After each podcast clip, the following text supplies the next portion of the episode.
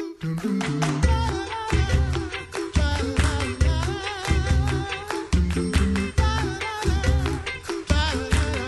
listening to The Coffee Hour. I'm Andy Bates. I'm Sarah Golseth. It is Wednesday, August 28th.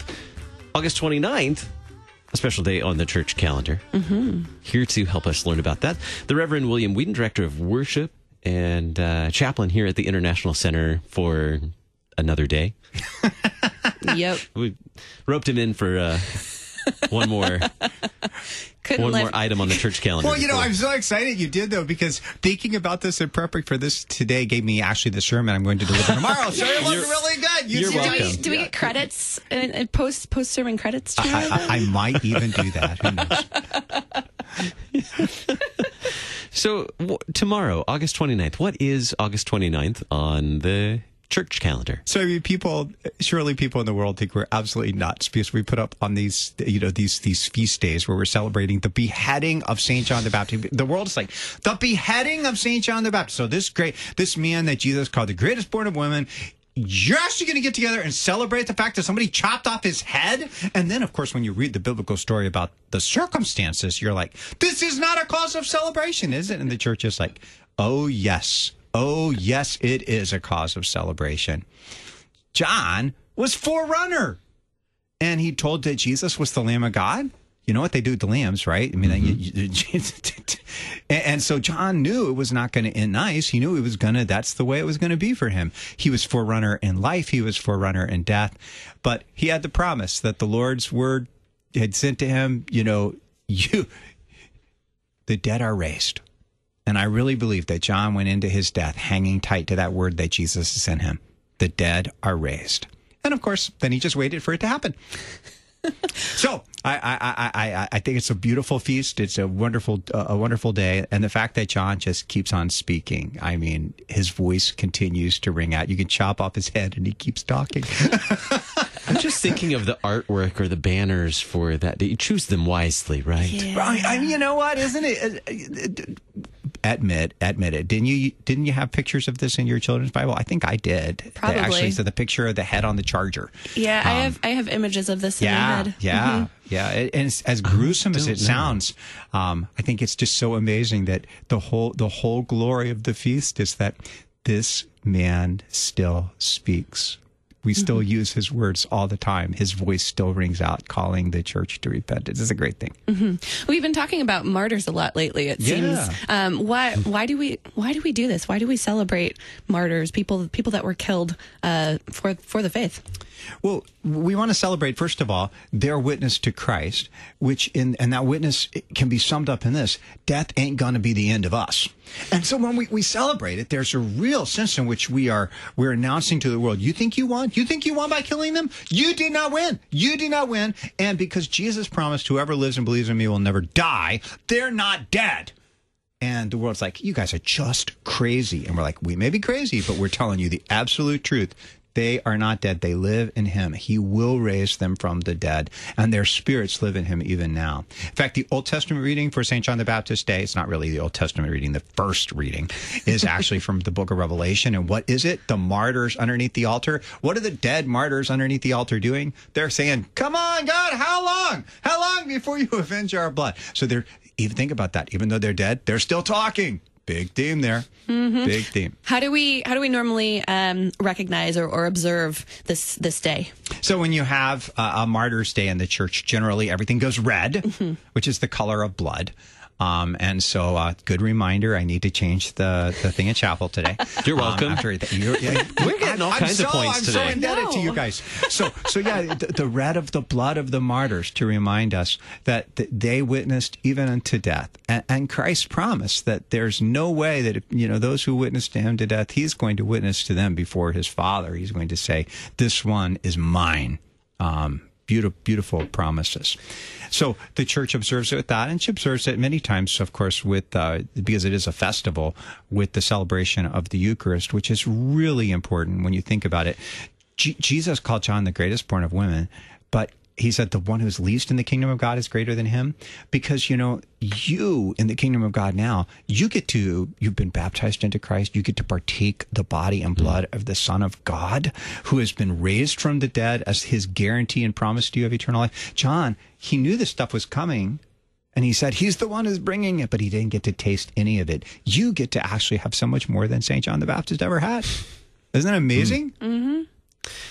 You already shared one of the appointed texts for the day, other texts for St. John the Baptist, martyrdom of St. John the Baptist. Yeah, one of the ones I really want to stress is actually the psalm for the day, which is really amazing. Think about St. John the Baptist and the story of his life with these words ringing in your ears from Psalm 71. Rescue me, O God, from the hand of the wicked, from the grasp of the unjust and cruel man. For you, O Lord, are my hope, my trust, O God, from my youth. Upon you I have leaned from before my birth. You are he who took me out of my mother's womb. My praise is continually of you. You took me from my mother's womb? Yes. Remember, he's confessing. He confessed Christ already in his mother's womb. The beautiful story of the Visitation. Another passage that's used for this day is the epistle, Romans chapter 6, verses 1-5. And the key phrase there, I think, is the one at the very end of the reading. If we've been planted together in the likeness of his death, of Christ's death, we will certainly be in the likeness of his resurrection. John had a death like Jesus's, and so he's going to have a resurrection like Jesus's. And this is the promise for all of us who have been baptized into Christ. Amen to that. What about the hymn? Okay, because we love hymns. There are so many great things. So the hymn of the day we'll get to in a second, but the verse, which is actually the one we're going to use here at the International Center tomorrow, the verse from 5:18, by all your saints in warfare, these lines are thanks for John the Baptist, who till his dying day made straight paths for the Savior and heralded his way. In witnessing to Jesus through times of threat or shame, may we with faith and courage the Lamb of God proclaim. John's great witness. You know, Luther loves to have this picture of John as this huge long finger pointing to the Lamb of God. Behold the Lamb of God. The hymn of the day, though, is also really, really fitting. And it is hymn number 750 in our hymnal. If thou but trust in God to guide thee, and hope in him through all thy ways, he'll give thee strength whate'er betide thee, and bear thee through the evil days. Who trusts in God's unchanging love builds on a rock that naught can move.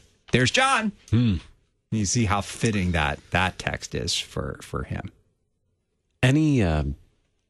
So we talked about text, hymns, prayers, specific prayers for this feast. Yeah, the collect for the Feast of St. John the Baptist is so beautiful. It picks up all the themes that we've just been talking about. In fact, you can almost just preach the collect to this woman. It does the job. So, Almighty God, you gave your servant John the Baptist to be the forerunner of your Son, Jesus Christ, in both his preaching of repentance and his innocent death. Grant that we, who have died and risen with Christ in holy baptism, may daily repent of our sins, patiently suffer for the sake of the truth, and fearlessly bear witness to his victory over death, through the same Jesus Christ our Lord, who lives and reigns with you in the Holy Spirit, one God, now and forever. Isn't that just a beautiful collect? It is. Indeed. Summarizes it so well. But you know what we really haven't done is to actually, we sort of assumed the story, but we didn't actually deal with the story itself. Thank you. Yeah, that was my next question. Okay. I'm getting there. So, I mean, this is the gospel reading. It is from Mark 6, verses 14-29. It's paralleled in Matthew chapter 14, too. And it tells the story of how Herod hears that what Jesus is up to. And I think probably especially he hears Jesus going around saying, repent. And he's like, oh, man, he's back. Because Herod had, and here's sort of like the evangelist pauses and does the backstory.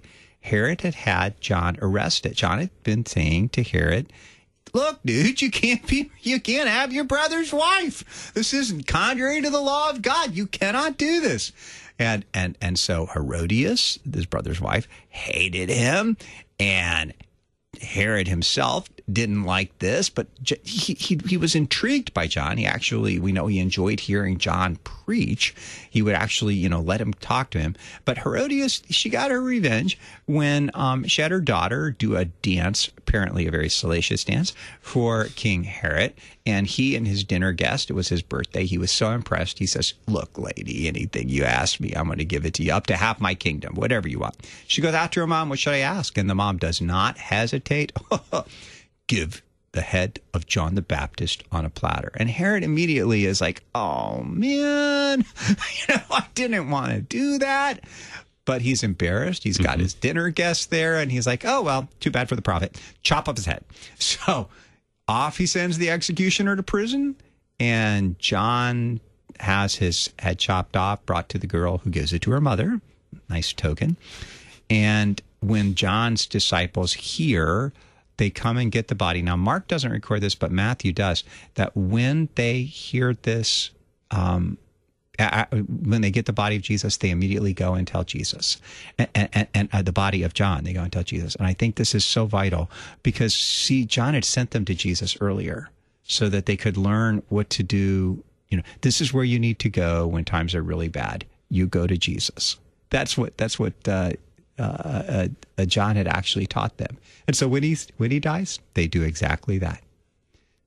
Mm-hmm.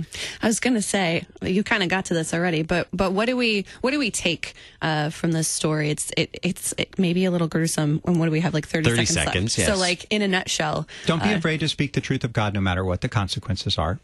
The word of the Lord endures forever. It's not going to, and if they take your life, they haven't taken anything from you that he can't restore to you 1,000-fold. So don't be afraid to bear witness to the truth of God. Thanks. That's the great story of John the Baptist. Thanks be to God. Mm-hmm. Thanks be to God. So join us for chapel tomorrow. I mean, great chapel today, great chapel tomorrow as well, as we observe this feast of the martyrdom of St. John the Baptist, or St. John the Baptizer, I guess. I like the Baptist. Thanks for joining us on the Coffee Hour, Pastor Weedon. Thank you. I'm Andy Bates. I'm Sarah Golseth.